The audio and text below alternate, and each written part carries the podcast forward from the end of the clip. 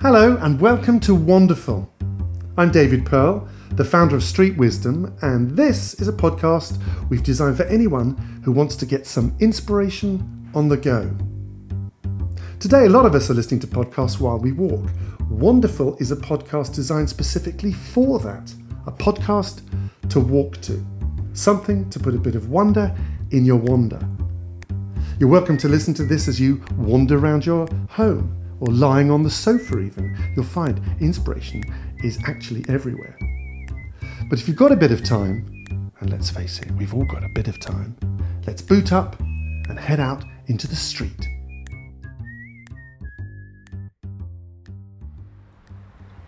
Good morning, or good afternoon, or good evening, wherever you happen to be in the world. Good, good, good day to you. May, may you be having a wonderful day, lovers of the wander. Wanderellas, Wanderfellas, welcome to Wonderful, the podcast designed for people just like you that want to get inspiration on the go. Not sitting down in a room with the shades drawn, but out and about, wandering and listening and getting insight. Hello, it's David Pearl here. Um, and attached to me by umbilical cord via smartphone is Andrew Payne, our producer. Say hello, Andrew. Hello, David. How are you? That's Hello, enough. That's enough. That's enough. Not as good as a feast, Andrew. Get back in your box. Um, I'm I'm excited because I'm just about to set off on a wander, a month-long wander around Europe and the world, really, mostly by train. Inspired by my COP experiences, I find myself drawn to eco hotels as much as possible and um, and train. Although at one point I'm also uh, hiring a camper van, which is something my friends and family find highly amusing. Um, the thing I love though about wandering and is at the heart of Street Wisdom, is the heart of this podcast, and I hope at the heart of my little Camino de Europa, which is coming up, is the strangers I meet and the way leading one meeting one person leads to meeting somebody else. And I mention that because our guest in this, the final episode of the uh, sustainable season of, um, of of Wonderful is Joanna Gibbons, the landscape architect and soil lover of the soil. I'll come to her in a second. But I met her in a way on the side of Mont Ventoux. Any cyclists out there will know that Mont Ventoux is a very pointy, scary, uppy, downy kind of mountain in Provence, which I cycled uh, n- with great difficulty, but no little sense of achievement in uh, back in September. And a key person there, a person that kept me safe, kept me sane, kept me on two wheels, is a guy called Anton Blackie, who is a he's a bit of a genius cyclist. But what's amazing about uh, Anton is that he will detour, I don't know, 50 miles because there's some interesting plants on the side of one mountain or other, which is infuriating for those of us who are struggling to keep up. But also an indication of his other main passion, which is horticulture. He's a horticulturalist on two wheels. So, Anton Blackie, if you are out there, I salute you. And thank you so much for mentioning an inspiration of yours and now of ours, Joanna Gibbons. Joanna, as I say, is a landscape architect, and her great passion is soil. Yes, soil. Um, when you hear her, and you will shortly, the passion she's got for this overlooked jewel of our planet is enormous. And there's also, you'll hear frustration because the overlooking of it is she feels um, part of one of the risks of climate change. Because we don't understand the role this unsung hero plays in, in, in life on the planet, we risk endangering the planet. I mean, she really made me think. Think about the word soil for a second, the word soiled. Think about how, when we were kids, the number of words which were to do with the earth, earthiness, were kind of subtly uh, given a, a negative spin, like dirt. Dirt. I'm looking at I'm looking at Andrew at the moment. What when I say the word dirt, do you go, "Ooh, that's lovely"? No, we were told dirt is dirty, right? Well, not when you talk to people like uh, Joanna. How many microbes do you think are there in a handful of soil? Well, listen on and you'll find out. How deep is topsoil? As she puts it, she puts it, you know, she saw a sign, I think she mentions this, she saw a sign up when she was on her travels in America. She said, despite our best, and the sign said, despite our best endeavours, Life on Earth depends on the fact that we have topsoil and it rains. That's it. So I went into this conversation with Joanna thinking soil was just soil, mucky stuff. And I came out, well, I'm not telling you how I came out. I want you to listen and feel how you came you come out. Take a listen to this lady and see if it doesn't change forever your perception of that mucky stuff that we walk, walk around on. Ladies and gentlemen, drum rolls please. Throw handfuls of joyously rich earth into the air and welcome Joanna Gibbons.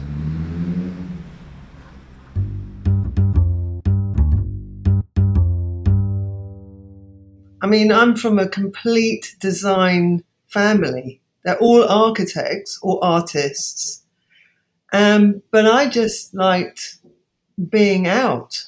And um, so really the profession wasn't that developed back in the in the 70s. But my father was working with a rather amazing woman called Dame Sylvia Crowe, who actually was a preeminent landscape architect and a fabulous woman. And um, so he um, rather embarrassingly set me up with a with um, with her for a weekend um, at, at, his client's house, and we just talked. We talked and walked, and she suddenly everything fell into place. And I, I, I admired her as a professional woman anyway, where there weren't that many role models. Mm at the time, and then and then she just said, "You have to go to Scotland. You have to mm. go, and you have to, um, if you're interested, and and study under David Skinner." So that's so it's landscape, and it's really landscape connects my family. You know, we have various projects which are very much to do with all of us. I'm from a big family. We do things outside in a sort of weird, organic way, but it's also my work, and it's also all my passions, which are soil biodiversity, urban forestry, um, and rainwater management. And it's just like it's the connection with the natural cycles. It's the connection with everything that's important in that sense that, that feeds the soul and kind of gives you a joy of life, you know. Um, so it's it's kind of one of those wonderful things where I'm privileged enough to live, work, and eat the landscape, whether I'm in a city or not. To me, the city is a landscape, right? It's not it's not a bunch of buildings. I see the geology that lies between beneath all of that. That came first. That's why the Romans went for the North Bank, not the North, South Bank in London, because of the geology they weren't they weren't looking at views from buildings. So it's it is fundamental. So I'm I'm very happy to have landed right where I've wanted to be all my life. but let me just ask you first, if I may, about the soil. You know, I, I you and I chatted, and I was I was um, talking to Anton, and, and he talked about how, you know how dirt is sort of sexy. Dirt is but uh, that came out wrong. But you know, dirt is dirt is life in, in, a way, and the word dirt, you know, the word soil, soiled, we've has got this loaded uh, meaning of being dirty, of being uh, you know anti-civilized, mm. and so on. But it's quite the opposite. Tell me, tell me about the. Tell what's the, what's the, the untold story of the soil. Mm. Well, I think you're absolutely right. I think language, as you know from your field, is so powerful. And the English language is an, a, a marvelous thing, but it also can discredit and um, denigrate. And, and I think that becomes then a real barrier. So if you talk about soil as dirt or you know, contractor with a sort of jolly tone says, let's do the muck away. And you go, I'm sorry, muck away? It's not muck away. This is one of the most important, critical infrastructures of the planet. And we're mm. talking about muck away. So mm. it comes from ignorance, it comes from a misunderstanding, or really, no one ever pointed it out in the first place. You know, it's not people aren't doing it on purpose. If only we had ecology as a core curriculum subject at schools from the age of fine, five, we'd all be fine. I'm no doubt about that. But there is a disconnect with nature and the most fundamental aspect of life on earth, terrestrial life, is soil. Mm. But it is it is so silently doing what it's doing. It's so quiet. It's so undemanding in a sense that that um, that the understanding of its total biodiversity and I'm sure you know, you know, a handful of soil has more microbes than there are people on this earth. If you pick it up and if you smell it, you don't need to send it to a lab to know whether it's healthy because like degraded soil is no good. Soils were not designed by God to be farmed, to be worked. Soils were designed to hold life. Mm-hmm. And in that, we need to then, if we work the soil for farming, for whatever, we need to manage it. So that thing of caretaking, of management, of soil management is something that is so poetic, so fundamental, so beautiful. And as I say, you know, if you hold up um, soil in your hand and you smell it, you can smell geosmin. You can smell compounds which are alive and dying. I mean, it's it's the whole cycle of life going on in your hand. And we are tuned. Our noses aren't as good as dogs or anything like that, but we can f- pick up five parts per million of geosmin. You know, it's almost like that's a fundamental part of our evolution and uh, to do with survival. So I think um, similarly, if you pick up compacted soil or an anaerobic soil, you can equally smell the ammonium and you go, oh, that mm-hmm. smells awful. It's not nice in the hand. It's not, it's not holding water. So I think there's a lot of things that are actually to do with a, um, an extinction of experience that mm. has happened from childhood now, probably over what, several generations where kids do not muck about in the dirt like Anton did on his bike or whatever, um, or climb trees like I did and fall off into a muddy puddle, whatever it was. There is that that that experience isn't there for all children, and so that sense of the joy of that is not inherently there. Sorry to interrupt, but it feels like you've made me realise actually the word muck about. Yeah. Which is kind of slightly pejorative, like you're wasting time, like you're playing, has yeah. got the word muck in it. Yeah. And so when you when you when you what what what are some of the short ways that you can switch that you find is switching people on to the mm. power uh, to the beauty of soil, which you're doing with me right now. I mean, mm. when you said the soil is there to hold life, never mm. heard that, mm. and I won't forget it. What sort of things do you say in to, to, for example, make the penny drop with these young people who haven't really thought about it? Well, it's not just young people, David. Right? It's everyone, and there is, a, you know, it's it's um, it's quite simple actually. You get out into the field. Well, you can do two things. You get out into the field, and then we do like digging holes. Because when you dig a hole, you reveal all sorts of secret horizons, which are kind of layer cake of human endeavor, of natural mm. cycles. It depends whether it's urban, brownfield, greenfield, whatever. And therein lies the story. Um, and, you know, the whole um, rewilding sort of energy that's going on at the moment is to do with allowing soils to repair themselves through don't touch them, don't touch them. And the natural, the magic there's several aspects of magic with soil, but one aspect is that it will gradually repair itself. And and if you go to Knepp Safari Park, you can see that. And we we dug we dug um, pits in Knepp with my soil scientist, and I made him guess the last time that that was farmed for intensive agriculture, and it was ten years prior to us digging that trench. Mm. And there was signs of the soil restructuring after 100 years, uh, not 100 years, maybe 60 years of intensive farming. So mm. that's the good news that nature is resilient if it w- if we would let it be. Mm. And the other aspect is, you know, in terms of getting people, opening people's eyes, is composting. Because it is like black gold. You take your waste, as long as it's good quality waste, you know, it's, it's just kind of vegetable, um, you know, leftovers and stuff. You put it into a hot rotter or something like that. And then it comes back in its soil. And it is quite a magical thing. And I do believe that when people, when we have the young people and we, you know, we get them to put their hands in the soil in the beginning, they're very, very nervous. And then after a while, it becomes, you know, joyful.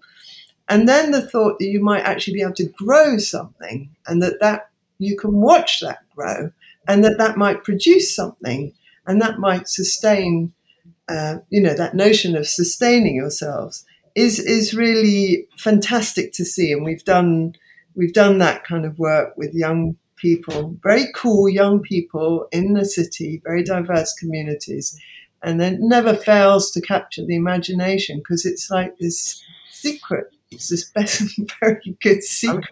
I mean, it's amazing to me several things, but one is this idea of how profoundly and quickly we've lot we've we've forgotten something we must have known for eons. Yeah. Mm. We've, we've forgotten it in the in in our modern era, and now people are rediscovering it. Seeing the world as it is, do you ever suffer as I do from bouts of despair? Might be too strong a word, but not far off. But it's quite depressing to see us squandering this extraordinary, uh, you know, treasure. Um, did you ever feel really low? And what what story do you tell yourself to to get out of the hole? yeah, I do. I'm, I'm basically, uh, I think, probably like you, an optimistic person. I do believe in the human spirit. I think it is extraordinary. I do believe in the individual and the community effort and the power of grassroots. We will enable uh, grassroots to express themselves as, as forcefully as possible because the politicians love that. They love being popular. They love things getting permission. That only happens if the people are on board. I do think that when you think of, you know, London, 8.6 million people, eight, the potential, if Thames Water wanted to, put in the post a, a, unit, which I actually have in my own yard, but I didn't get it from Thames Water, to disconnect your downpipe and put a container on the bottom so that you collect rainwater rather than it going in the sewers, we wouldn't have raw sewage outfall because that issue is simply because of rainwater going into a combined sewer. So, how simple is that? Don't put the rainwater into the sewer, put it into your garden. And if 8.6 million people did that, or there thereabouts, that would have a huge impact. And I do think that this, you know, the city is a wonderful organism for collective action if we wanted to. We're close together, then with the ability of communicating very swiftly, there can be, I do believe that, that there can be action and, um, and, and impact. And, and we have you know, a, a, lot of young people coming for work experience with us. And there was a, a wonderful young woman from Tottenham Academy who came. She saw me at the careers advice um, at, at, her school, and then she and then I said, "Well, would you like some work experience?" So she came and did a week with us, and I gave her something which sounds really dull, which yes. is the um, Transport for London Sustainable Urban Drainage Design Guide which we'd read. it's basically telling all those engineers to stop putting water in a pipe and daylight it so we can all enjoy it and so it can express itself and biodiversity. And I gave this, and I said, I'd like to know what you think of this because part of it is writing in a way that's accessible. And she came back, she said, Why don't we all know about this? so I do think understanding natural processes is just such a simple thing. It's such a simple story. It feels so natural because it is natural. And then you can both see where we've messed up and where we need to repair, but also have some kind of sense of a vision for the future. Because, right, we're in the Anthropocene. We are humanity affecting the earth at a level which is equivalent to any other geological period at a faster rate. So we need to get over that thing that there's a bit of wilderness out there and there's a bit of something over there. We are one planet. And if there's only one image that I remember seeing when I was eight, which took my breath away, it was Earthrise. That spearheaded the environmental movement at that time. Yeah. But it was the first time man had seen the that whole entity. That's the beginning and the end of Earth. And I do think that to try and help people understand connectivities across oceans, across communities, um, it, that is a very powerful thing to do. And the internet can have the good thing about the internet. You can have an urban farm in Wellington in New Zealand connecting with an urban farm in Seattle, um, the USA, exchanging ideas and thoughts about how best to compost. Now, that is sweet. Things like water expressing itself. I had never thought of that. You know, why? Why does it go down a pipe into the sewer? Let it out. Let it be seen exposed mm. to sunlight. You know, it's like, mm. God, why not? Well, there's this lovely saying that I caught on the back of a door in some weird place in America, which said, Despite all our best endeavors, we rely on six inches of soil and the fact that it rains. Yeah.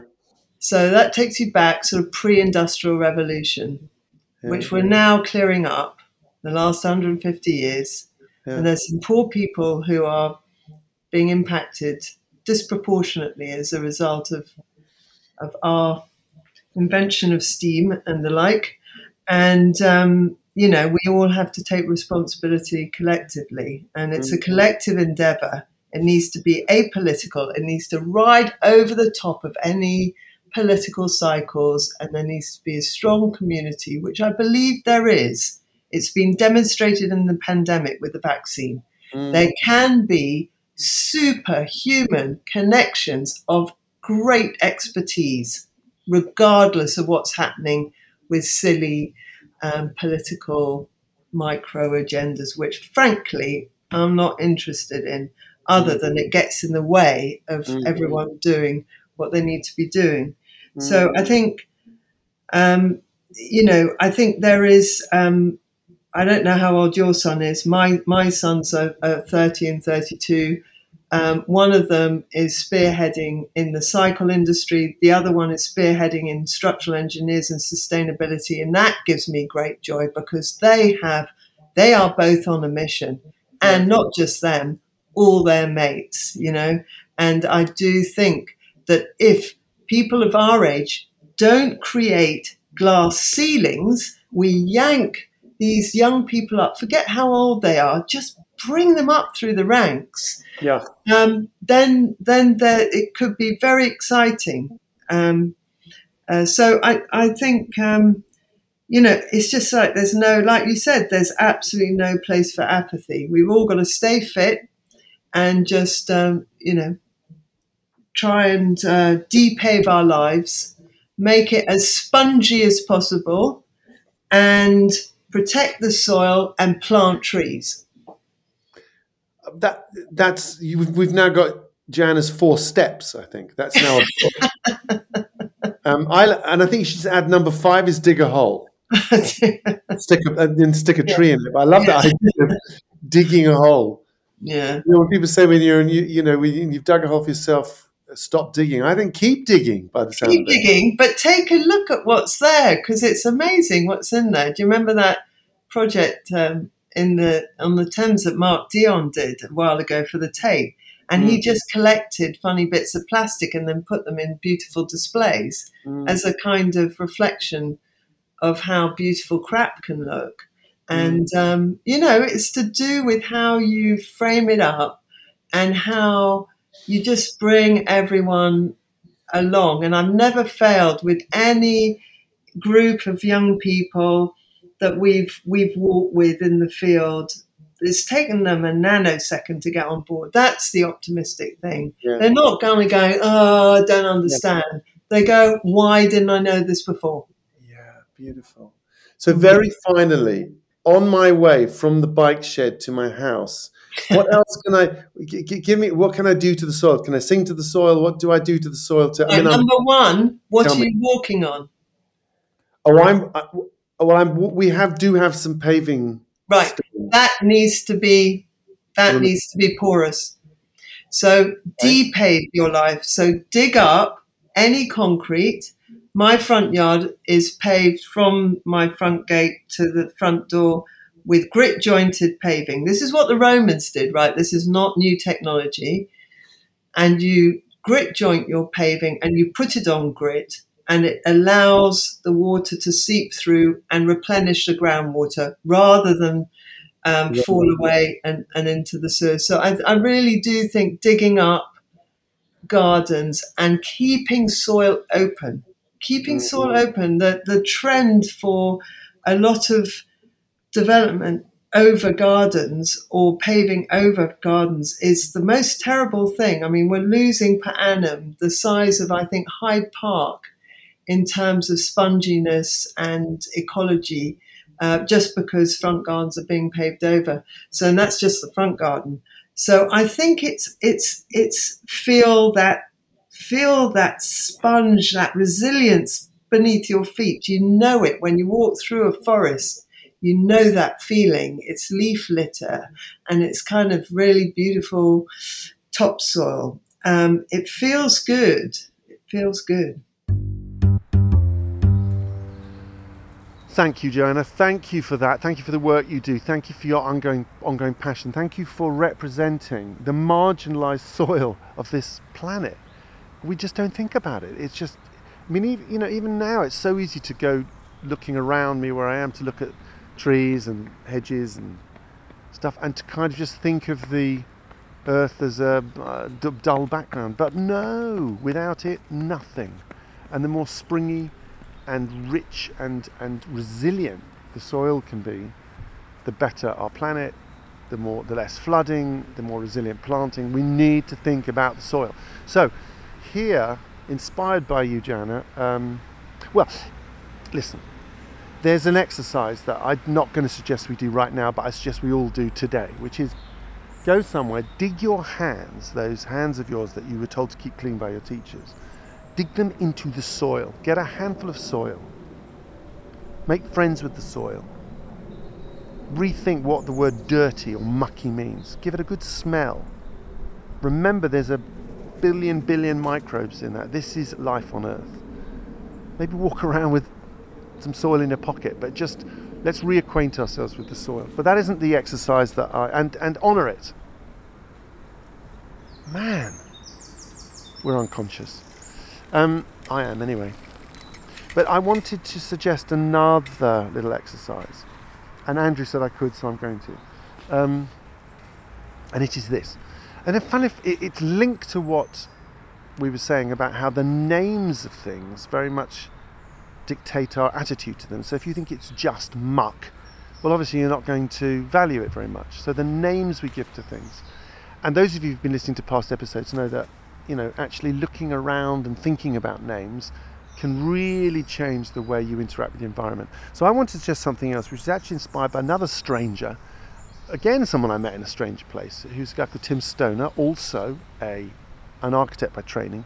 One of the people runs a company, a brilliant company called Space Syntax. Um, and he, uh, we were in the middle of the desert, and there was own, there was just rocks.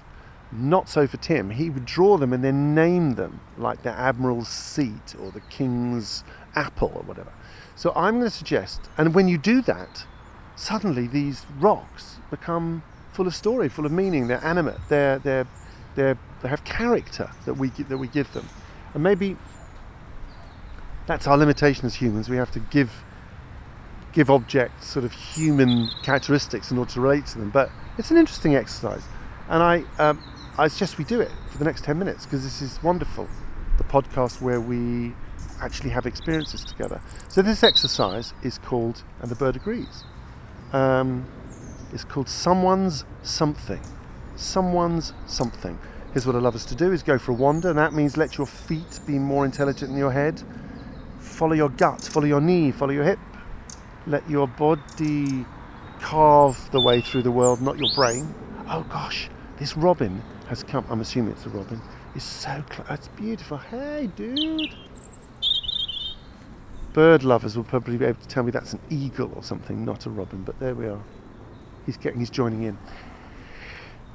So I want to wander for 10 minutes, and as we wander, let your eyes light gently on objects and, and, and give them a, a, a name and a name. That's to say, oh, that's, uh, I might say, that's Lizzie's gift. That's Andrew's apple. That's the prince's sandwich, or whatever it is. Yeah, just allow a person to come to mind in a thing, and just see how that changes uh, the environment, if it does. Have fun with that, and I'll see you in 10 minutes. So off we go. We wander. Let our feet be more intelligent than our heads. The robin's gift.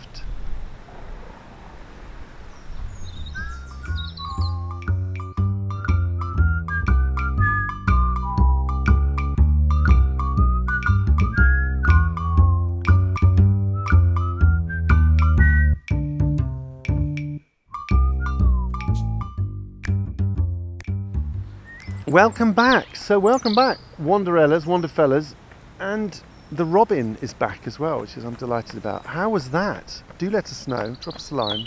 We love to hear it when you share your little experiences or big experiences. For me, it's funny. It's so funny. I mean, it's like a switch. As soon as we try these things, I suddenly find things change a lot. So for me, I was walking, and with sec- within seconds, I looked down and there was a twig on the ground, and the word Triton's hair came up. I don't know what it means, and I don't know who Triton is, and that was the point. I was suddenly curious about this twig, and it reminded me of the child that we were, who used to be able to do that all the time. You know, you'd be in the playground, and suddenly a stone was a spaceship or an apple or whatever, whatever the heck. We've got this it seems like well it seems like lying just beneath the surface of our sort of everyday consciousness skin is this is this wealth of possibilities of stories. I then moved over to what in grown-up eyes looks like a, a sawed down set of stumps small stumps of trees. And it was bryony's throne who's Bryony again? What's the throne? But I sat there and I suddenly sensed agency. I sort of imagined people having cut this down for a Bryony, whoever Bryony was. Why Bryony, I don't know. But there was a medieval kind of feel to it. And all that, all that from just one filter. All that's all these exercises, these experiences are. They're a filter, a way of filtering the normal so we can find the wonder in the everyday every day as it says on the front of my book. Andrew's holding up a copy of my book, which is very, I don't know, very commercial of him. The merch. Anyway, continue that if you'd like, giving names and characteristics to, to uh, features of the world that you might otherwise overlook. And don't let other people give you those names always. You know, people talk about the metaverse. It's the big thing at the moment, and we're talking about the metaverse. And I just, I'm always at the tip of my tongue. I just want to say we have a metaverse already in, in our minds. Our mind is a metaverse. We're able to attach extraordinary stories to ordinary objects to enhance reality with no, with, without needing a battery-powered device. So there's a thought to ponder.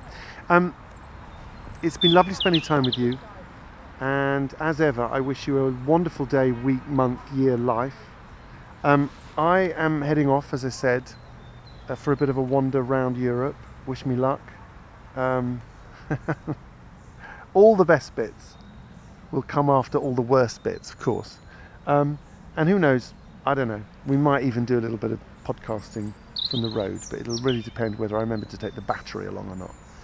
till then, till we next meet for season four, have a wonderful time. Bye. Bye, Robin. That's the Robin saying bye. Bye, bye. You can find out more about these mindful walking techniques at streetwisdom.org, a global non profit founded by David Pearl.